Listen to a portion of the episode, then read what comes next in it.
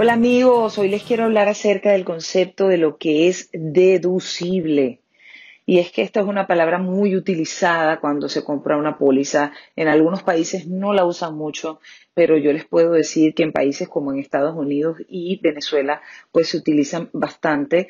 Y sobre todo cuando hablamos de pólizas de seguros internacionales y de pólizas locales dentro de Estados Unidos.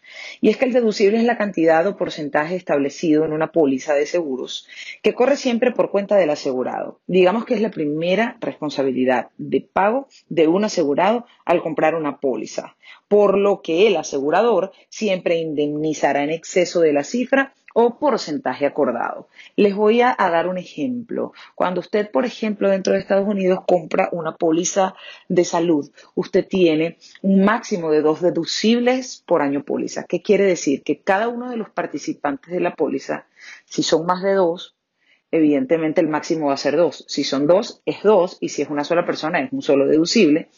Digamos que ese es el máximo que tienen que desembolsar los usuarios de la póliza o los asegurados para poder hacer uso al cien por ciento del beneficio que la compañía aseguradora me está ofreciendo. Gracias como siempre por estar acá. Que tengan un lindo día.